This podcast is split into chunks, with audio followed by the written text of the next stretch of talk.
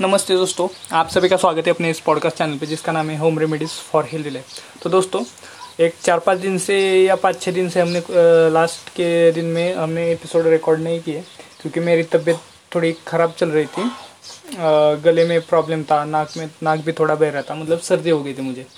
और वो भी ठंडे पानी, ठंडा पानी ज़्यादा पीने से इसकी वजह से हो गई थी। तो दोस्तों, चलिए खैर जाने दीजिए, इसे छोड़ दीजिए।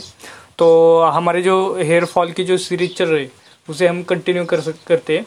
और आज का एपिसोड भी हेयर फॉल के ऊपर रहने वाला है। और मैं आज का ये जो एपिसोड है, वो भी सिंपल सा रेमेडी है।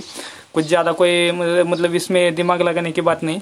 सिंपल सा रेमेडी है। इसके लिए आपको क्या लगने वाला है? आपको तो फ़र्स्ट ऑफ़ ऑल नारियल का तेल जो होता है, वो लगने वाला है।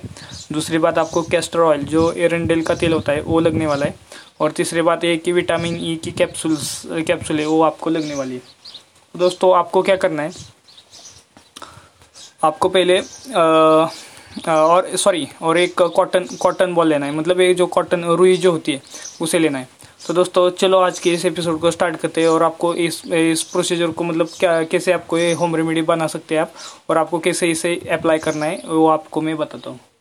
तो दोस्तों फ़र्स्ट ऑफ़ ऑल आपको क्या करना है एक जो बर्तन छोटी सी वाटी वगैरह लेनी है या फिर छोटा सा बर्तन बाउल लेना है छोटा सा।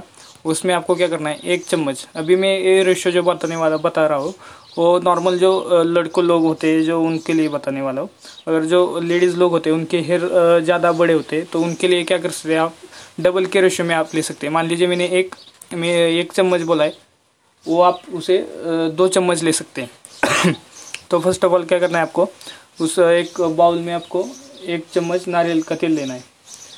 दूसरी बात उसमें आपको कैस्टर जो ऑयल होता है कैस्टर ऑयल मतलब जो एरेंडल का तेल होता है, उसे आपको आधा चम्मच में उसमें डालना है।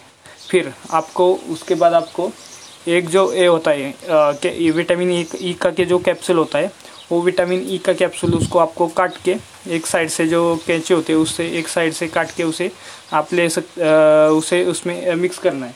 फिर उसे क्या करना है दोस्तों आपको नॉर्मल साथ गैस पर रखना है। गैस पर मतलब आप सीधा फ्लेम पर मतलब रखिए। एक काम कीजिए, आप एक एक कर सकते हैं।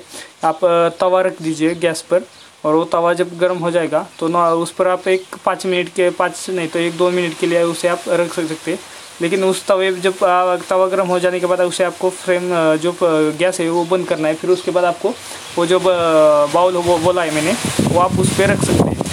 तो आपको क्या करना है दोस्तों? फिर जो, एक गुनगुना होने के बाद क्या करना है आपको? कॉटन बॉल लेना है। कॉटन बॉल की मदद से आपको दोस्तों इसे आपको आपके हेयर में इस्तेमाल कर मतलब लगाना है। जो आपके स्कैल्प होता है उसमें अच्छे से मतलब डीप तक जाने के ऊपर ऊपर से नहीं आपको लगाना है। डीप में जा अंदर जाके आपको लगाना है। तो दोस्तों मैंने पिछले लास्ट के कुछ एपिसोड में बताया आपको कि आप आप हाथों का इस्तेमाल मत कीजिए। आप कॉटन बॉल का इस्तेमाल कीजिए। और दूसरी बात ये कि आप जब इस्तेमाल करेंगे तो आप शाम को इस्तेमाल कीजिए। क्योंकि शाम को जब आप लगाएँगे, जब बेड पे जाने के बाद मतलब सो जा, सोने वाले होते हैं, उस समय आप लगा दीजिए।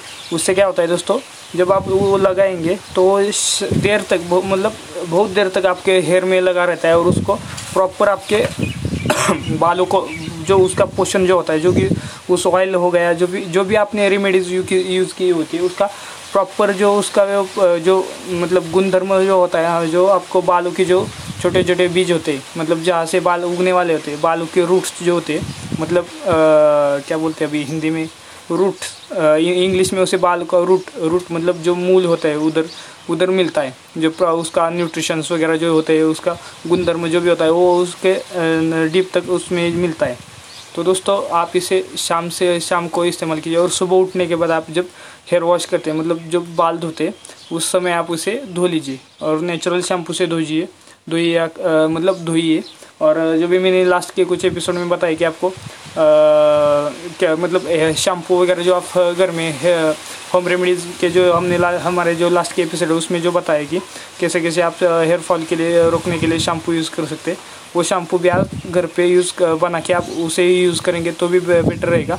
नहीं तो फिर बाज़ार में भी मिलते हैं नेचुरल बट मुझे लगता है कि वो मतलब होम रेमेडी मतलब हेल्दी नेचुरल नेचुरल वगैरह नहीं हो सकते क्योंकि उसमें ज़्यादा मिलावट वगैरह है। तो, तो हमारी प्रॉपर ये हमारी खातिरदारी रहेगी कि हमारे सामने बना हुआ जो शैम्पू वगैरह हम इस्तेमाल करें तो ये बेटर रहेगा।